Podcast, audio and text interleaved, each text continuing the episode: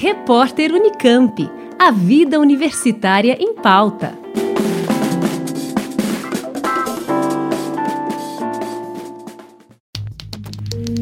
Na luta contra a pandemia da Covid-19, as vacinas serão peças fundamentais. Mais de 165 vacinas estão sendo desenvolvidas no momento. Uma delas utiliza tecnologia 100% brasileira e é uma vacina por spray nasal, conduzida por uma equipe da USP em parceria com a Unicamp. Essa vacina utiliza nanotecnologia e tem como um dos benefícios aderir às mucosas nasais, eliminando o novo coronavírus já nesta porta de entrada do corpo humano. Quem explica quais são as vantagens da vacina e como ela vem sendo desenvolvida é o professor líder da equipe, Marco Antônio Stefano, da USP, e a professora Laura de Oliveira Nascimento, da Unicamp. O professor Marco Antônio pontua como a vacina deve agir no organismo humano. A vacina nasal ela já existe né, há bastante tempo, né, desde a, Flumist, que é da AstraZeneca, já existe há mais de cinco anos, mas ela é registrada apenas nos Estados Unidos e na Europa, e ela já é usada com bastante frequência. Estudos recentes né, no Canadá viram que ela possui a mesma atividade imunogênica protetora que a vacina injetável. Foi um estudo feito com 5 mil crianças. Nós já tínhamos, a Laura foi doutoranda e foi pós-graduanda, e ela acompanhou os estudos com a hepatite B, né, que nós fazíamos aqui na, na, no meu departamento e no meu laboratório. E deu certo, quando a gente trabalhou com a, a vacina de hepatite B, usando nanotecnologia e o delivery nasal do, da vacina de hepatite B.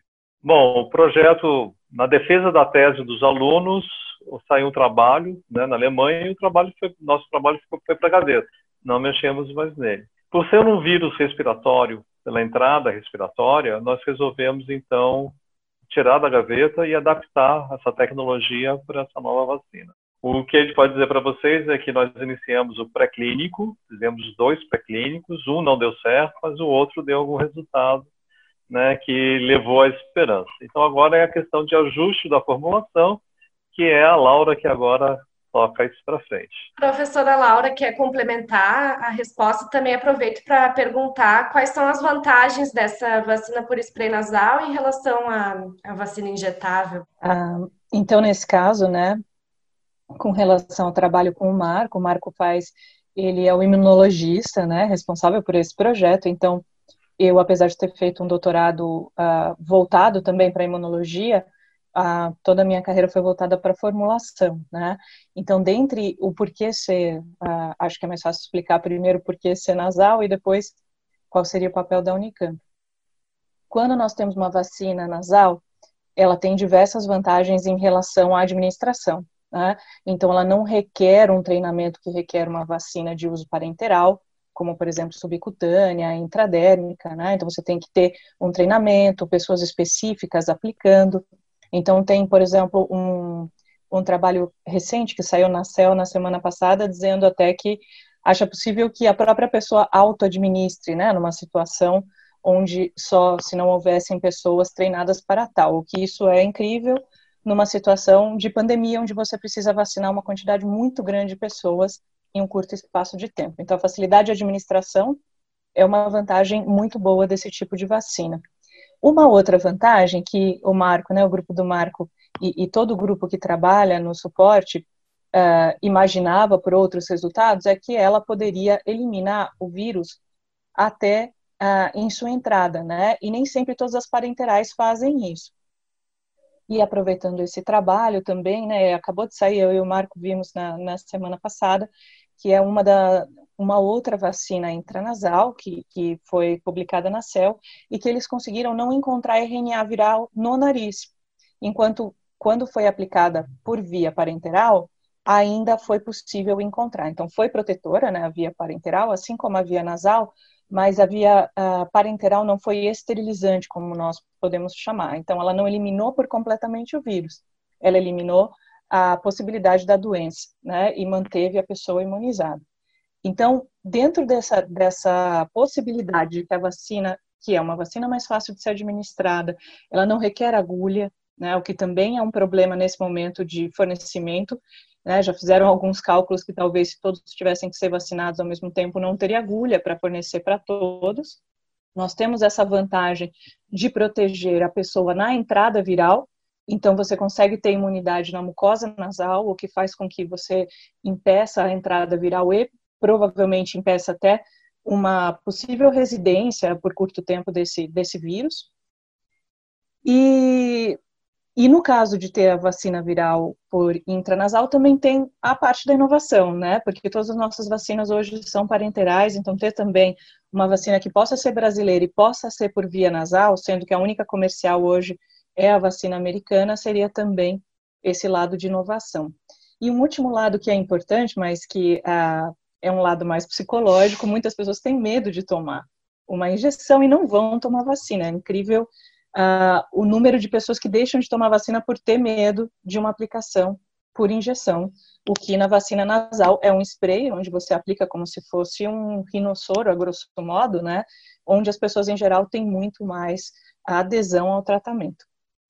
E dentro do que a Unicamp pode ajudar, o professor Marcos tem uma grande experiência nessa parte imunológica, então esses ajustes de formulação em escala laboratorial por uma questão imunológica, né, em função das respostas imunológicas, eles vão fazer, e o que nós podemos ajudar nesse momento é na, no escalonamento da produção.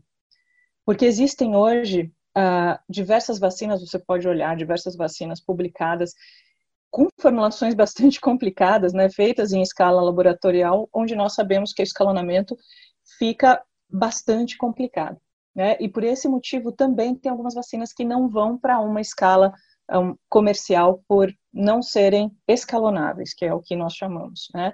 Então, a, o que eu acho também interessante desse projeto é que o professor Marco, por ter sido diretor do, do, do Butantan da parte da qualidade, então ele tem esse aspecto industrial, ele desde o começo com a equipe está desenvolvendo uma formulação que possa ser produzida de maneira rápida e em larga escala.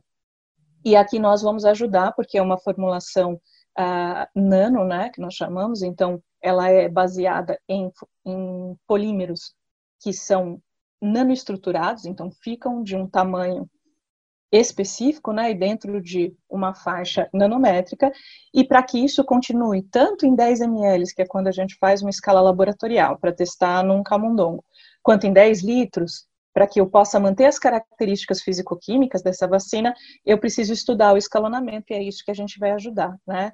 Então, a fazer essa vacina poder ser produzida em maior quantidade, mantendo a mesma qualidade que o professor Marco desenvolveu em escala laboratorial. É, a gente desenvolveu no laboratório a vacina todo, né? Desde a parte do antígeno, agora é, o antígeno está sendo aprimorado, porque a gente tem que saber se a capacidade de escalar o antígeno, né? Então, a gente também está. Agora temos que. Conseguimos produzir 8 miligramas, agora tem que partir para produzir 1 quilo, 2 quilos, 3 quilos, né? E começar a escalonar. E a outra coisa é a formulação da vacina, né?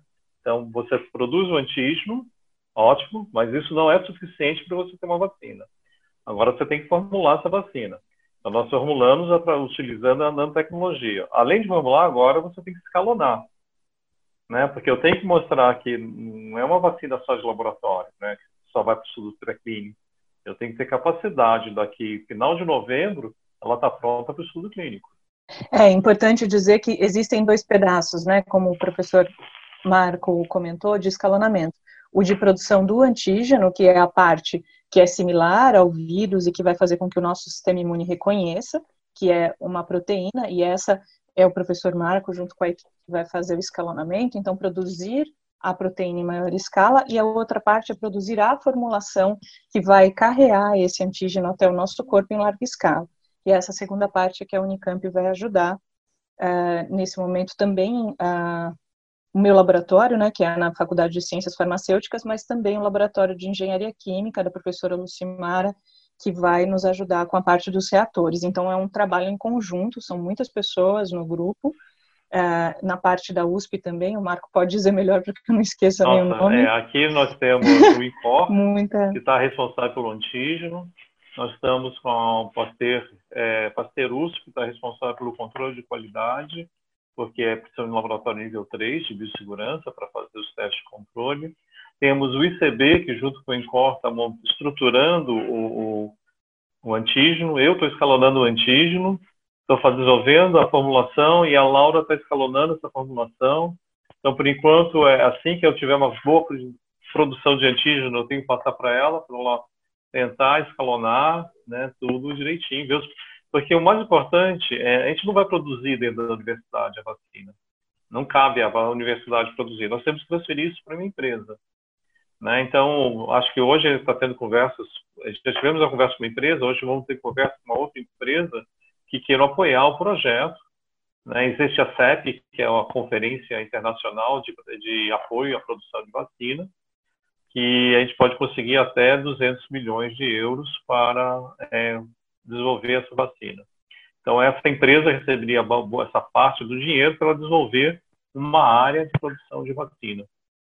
Então, o que nós vamos discutir é justamente isso, né? Quando for transferir, nós temos que ter todos os parâmetros de produção, né? A gente chama parâmetros críticos de processo para transferir para uma empresa.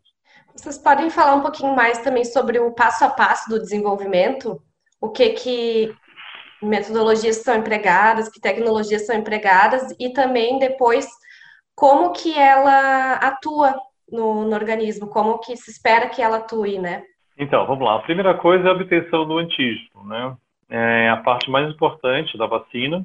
E agora nós estamos desenvolvendo para uma nova, é, estamos começando a desenvolver para uma nova plataforma biotecnológica, chamada, chamando síntese de é, síntese de proteína cell-free, ou seja, sem célula. É, faz parte da, é, é uma área que faz parte da biologia sintética, onde a gente começa então a produzir, temos capacidade de produzir uma grande quantidade de proteína né, e entregar e ter isso pronto como matéria-prima para a formulação da vacina. A outra parte né, que começa a desenvolver em paralelo é a formulação por nanotecnologia. Trabalhamos com os polímeros naturais e esses polímeros a gente encapsula o antígeno né, e consegue então fazer o chamado delírio nasal. Aí tem a parte que a Laura que é responsável, que é a parte de liofilização e a formulação é, em larga escala. Então, esse produto, a gente sabe que ele não é estável no estado líquido, então ele precisa ser liofilizado, mas, mais uma vez, né, como é uma, uma formulação farmacêutica, nós precisamos dos parâmetros críticos de processo. Então, eu acho que pensando, ah, ele falou como na parte da produção, então o, ele fez já em escala laboratorial e vai para o pré-clínico, né? Então, por exemplo, não faz sentido a gente testar um escalonamento de uma vacina que não tem ainda uma resposta imunológica, né? Então, em etapa de desenvolvimento, a gente fica ali na escala laboratorial, vai para os testes em, em animais, volta, vai para os testes em animais, volta, até você conseguir uma formulação otimizada, né? Em seguida, vai para o escalonamento das, dos recipientes da formulação, inclusive a, a gente não tem um composto que a gente chama de ativo né, na vacina, mas tem o antígeno, que é o reconhecido pelo corpo com relação ao coronavírus, e esse tem vários, a, a tecnologia tem peptídeos, tem proteínas inteiras, né, tem uh, outros grupos que fazem uh, em vetores, então tem diversas tecnologias, no caso do Marco, a tecnologia escolhida foi uh, o antígeno sem vetor, né, e o vetor seria essa nanopartícula que nós fazemos para levar o carreador, né? E aí, depois que essa teve uma resposta otimizada, precisa se escalonar o antígeno, precisa se escalonar a formulação e avaliar o que o Marco uh, colocou como parâmetros críticos de formulação, ou seja, o que é que se eu mexer, eu vou modificar a minha formulação. Então, um exemplo de quando nós fazemos né, uma qualquer uh, formulação polimérica é o gel, né? Então, você vai fazer um gel, por exemplo, esse é um metá. Então, se eu fizer esse gel em 10 ml, eu posso ter um tipo de rotação. Se eu fizer esse gel em um litro, eu posso usar o mesmo agitador, eu posso usar o mesmo equipamento. Então, esse é o estudo que nós fazemos para que possa chegar na fase, pelo menos, do que a gente chama de piloto, né? Então, que o, o que eu e o Marco nos propomos em termos de escalonamento é o escalonamento piloto. Por que não maior que isso? Porque o escalonamento industrial só a indústria interessa. Né? Agora, não adianta com que a gente desenvolva uma formulação de 10 ml e chegue para uma indústria né, produtora de vacinas e fale, olha, nós conseguimos uma vacina, porque ela pode não ser escalonável. Então, essa é a importância de juntar essa, essa teoria né, com a prática científica em escala laboratorial, mais de uma formulação que possa realmente ser custo eficaz também, né, porque os polímeros que nós utilizamos são polímeros viáveis economicamente e ser escalonável para que a empresa possa realmente produzir e não simplesmente vire mais um artigo somente, né? Como nós temos muitos artigos de vacina que são extremamente importantes para ter o baseamento científico, mas que não viram um produto que possa ajudar a população. Sobre a atuação dela, é, quando ela é aplicada, né? Como é que o corpo reage, o que, que acontece? Então, a vacina a ser aplicada na narina, essa nanopartícula tem a capacidade de ser mucoaderente, né? Ela adere à mucosa. E, então, existe uma técnica... É, toda vacina nasal, ou chamada vacina de mucosa, ela tem que ter duas propriedades. Ela tem que ficar um, é, ela tem que você tem que ter grande quantidade, né? Você tem que é, é, conseguir atingir a maior capacidade possível da mucosa e ela tem que ficar um bom tempo, né, o suficiente para os macrófagos fazerem a captura. Então, a nanotecnologia, nós conseguimos aumentar a concentração de antígeno em, em, nano, em escala nano, porque quando você aumenta, diminui o diâmetro de uma circunferência, você aumenta a área disponível para essa circunferência. Então, você acaba aumentando a quantidade de antígeno em função da maior área que você consegue atingir com a nanotecnologia. E essa propriedade mucoaderente do, do polímero faz com que ele fique durante duas, três horas depositado na mucosa, que é o suficiente para os macrófagos e as chamadas células especializadas, células M, capturarem esse antígeno. Uma vez capturados, eles são processados, vão para o sistema imunológico e produzem dois tipos de anticorpo: a IgG, que fica na circulação sanguínea, e a IgA secretora, que fica sobre a mucosa. Então, o princípio é esse: é você proteger a entrada por onde o vírus entra. É, e por fim, assim, queria perguntar de uma forma mais uh, geral para vocês como é que é trabalhar no meio assim desse furacão em torno de algo que o mundo inteiro tem grandes expectativas, né, de que saia logo, que é a vacina contra a COVID-19. E aí puderem falar também um pouco sobre a importância desse trabalho conjunto entre pesquisadores, né, de de universidades diferentes e bom é só para começar assim nem todos todas as pessoas você não conhece tudo de uma ciência né então a ciência tem que ser sempre compartilhada então apesar a gente tem o pessoal do Incor que está ajudando na formulação na estruturação no desenho do antígeno nós temos o pessoal do ICB que está produzindo ajudando a produzir e eu que vou escalonar agora esse antígeno também temos a pessoa que está fazendo a formulação, mas precisamos otimizar. Então, entra o grupo da Unicamp para otimizar. Todo produto precisa passar por um controle de qualidade, ou seja, você precisa que aquele produto mostre qualidade, segurança e eficácia. E a eficácia é demonstrada em laboratório também, com animais, só que você tem que mostrar quem neutraliza o vírus. Então, isso vai ser feito dentro da plataforma Pasteur-USP, onde você tem pessoas que têm laboratório nível 3. Então, é, você não tem to, todos os conhecimentos práticos, você pode ter teoria, mas na prática você não conhece. Então você tem que chamar pessoas que trabalham, por exemplo, o pessoal do Instituto, do Estudo de Química que está ajudando a gente também na, na estabilidade da nanopartícula. Não basta você produzir a nanopartícula, legal, mas daqui a meia hora ela tá, ela se desfez. Então tem o pessoal, o professor Coit, do Estudo de Química, que está ajudando a fazer a estabilidade dessa nanopartícula para que ela dure mais tempo. Então, assim, é, você precisa de um apoio de várias pessoas, né? E, lógico, né? Quanto mais lugares você conseguir incorporar, desenvolver, mais você consegue com que o produto saia com uma velocidade muito maior. É, acho que eu, poderia complementar só pela dificuldade, né? É, dando um exemplo, ah, muitos recipientes eles vêm da China ou da Índia, né? Que também foram afetados pela pandemia, como todos. Então, às vezes, por mais que a gente tenha até uh, pessoal disponível para trabalhar e, e, e, a formulação, você às vezes não tem o recipiente ali, porque há dificuldade na importação, assim como aconteceram com os EPIs, né, nos hospitais, também aconteceu conosco na parte de, de recipientes, ou mesmo na dificuldade de achar rapidamente, por assim dizer, fornecedores que possam fornecer uma quantidade maior aquele tipo de, de produto. Então, tudo no meio de uma situação pandêmica dificulta muito né, a nossa comunicação, ou mesmo até porque a, a faculdade tem as suas regras de trabalho para manter a segurança, então não é só porque é, a vacina é, é prioritária, que pode se trabalhar todos ao mesmo tempo, então ainda precisa seguir protocolos de segurança, o que limita a capacidade da, da rapidez com que a gente pode responder né, à, à pandemia. Então, por isso é tão importante que tenha também mais pessoas no grupo, porque às vezes o professor Marco tem alguma limitação com relação ao equipamento, porque e, ou eu, né, e nós, nós fazemos a troca, porque também, além da, da, do conhecimento, é necessário ter os equipamentos adequados para que sejam feitas as análises, e isso nem sempre acontece em todos os laboratórios, né? Nós, a maioria dos pesquisadores depende muito em relação à colaboração também, não só o conhecimento científico, mas ao uso de equipamentos, tanto que a FAPESP estimula essa, esse pedido de equipamentos multiusuários para que mais pessoas possam usar o mesmo equipamento.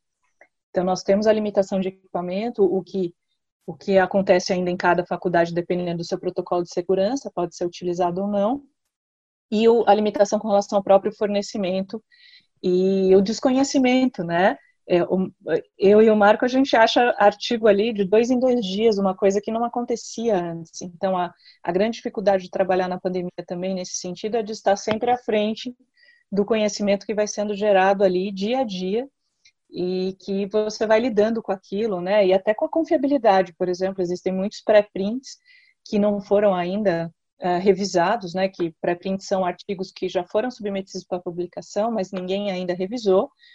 E ali tem informações que às vezes você precisa lidar com aquela informação sem saber se ela já foi revisada, já está de acordo, né, para que você possa andar com a sua pesquisa. Então, eu acho que a dificuldade da pandemia é que tudo ocorre ao mesmo tempo e todos esses entraves também prejudicam essa rapidez.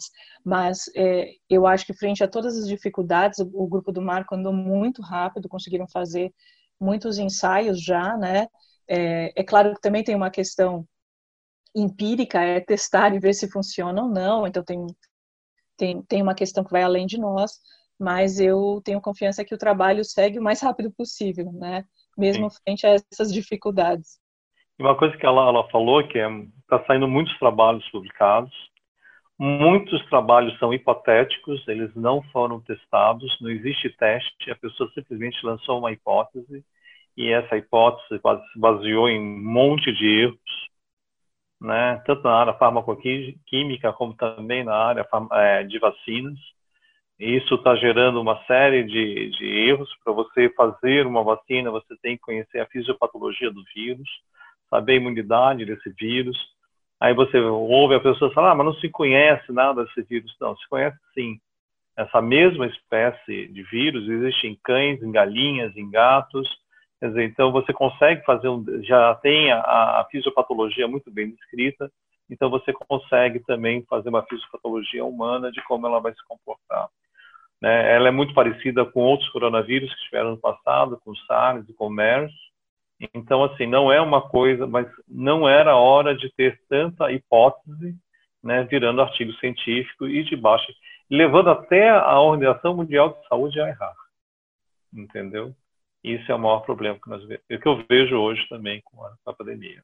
E uma pergunta muito complicada, eu sei, muito odiada pelos cientistas, é em relação ao tempo. Existe alguma expectativa de, baseado no como tem andado uh, o desenvolvimento, se é possível falar em tempo de terminar esse. É, nós conseguimos apoio agora do Ministério de Ciência e Tecnologia, da Rede Vírus, né, para os testes pré-clínicos e clínicos. Em função dessa verba que veio, nós temos prazos agora. Então, o pré-clínico ele tem que estar finalizado, né, todo pré-clínico, inclusive toxicológico, ele tem que estar finalizado até o final de novembro, início de dezembro. Então, a gente tem que estar tomando decisões agora, em setembro, né, para outubro tem, comprovar, os, repetir os testes, né, tem a mesma comprovação que nós tivemos, e final de novembro, então, está submetendo a Anvisa a, a, é, a permissão para os estudos em, em seres humanos. Nossa intenção é que em janeiro, fevereiro, né, dependendo, espero que a Anvisa não tire férias, né, é que em janeiro, fevereiro, possamos estar começando os testes clínicos fase 1. Sempre só acrescentando, né, que é o planejamento, né? É. é. Que eu acho que, que as pessoas às vezes traduzem o planejamento como uma previsão uh, quase Realista. que certa, né, da, da, da, situação. Então, tudo depende dos, dos, dos testes. Se os testes rapidamente nos derem uma resposta positiva, esse, esse cronograma vai ser facilmente seguido, né, porque certamente os ensaios vão ser feitos, mas a, a resposta imune, ela, ela vai acontecer ou não, né, de acordo com o que a gente fizer a simulação. Então, esse é o previsto. Eu, eu só gosto de deixar claro isso, porque às é, vezes. Não, tem que deixar depois, claro mesmo. Olha, em janeiro claro. não, não, é, não é, é assim. Não é assim. assim. Né? É essa a intenção, é o planejamento. Só para você ter ideia, o camundongo, né, que é transgênico, que desenvolve a, o Covid igual aos seres humanos, né, era para chegar em junho, chegou agora no finalzinho de agosto. Exatamente. É, porque, porque não depende não só tinha. de nós. Eu só queria deixar claro uma coisa: toda, qualquer vacina que está sendo desenvolvida no Brasil, né, ela precisa claramente de apoio da Anvisa.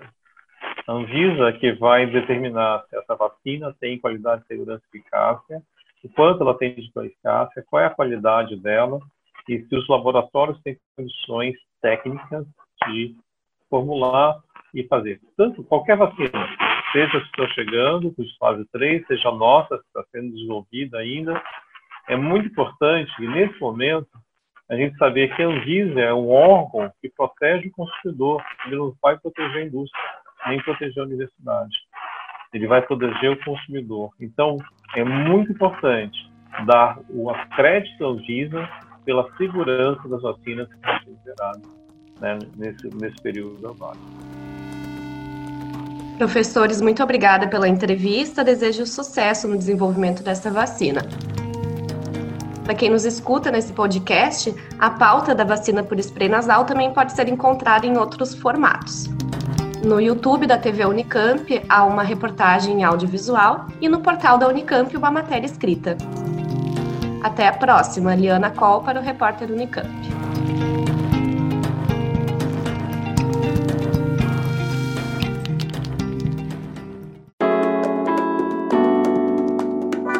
Repórter Unicamp. A vida universitária em pauta.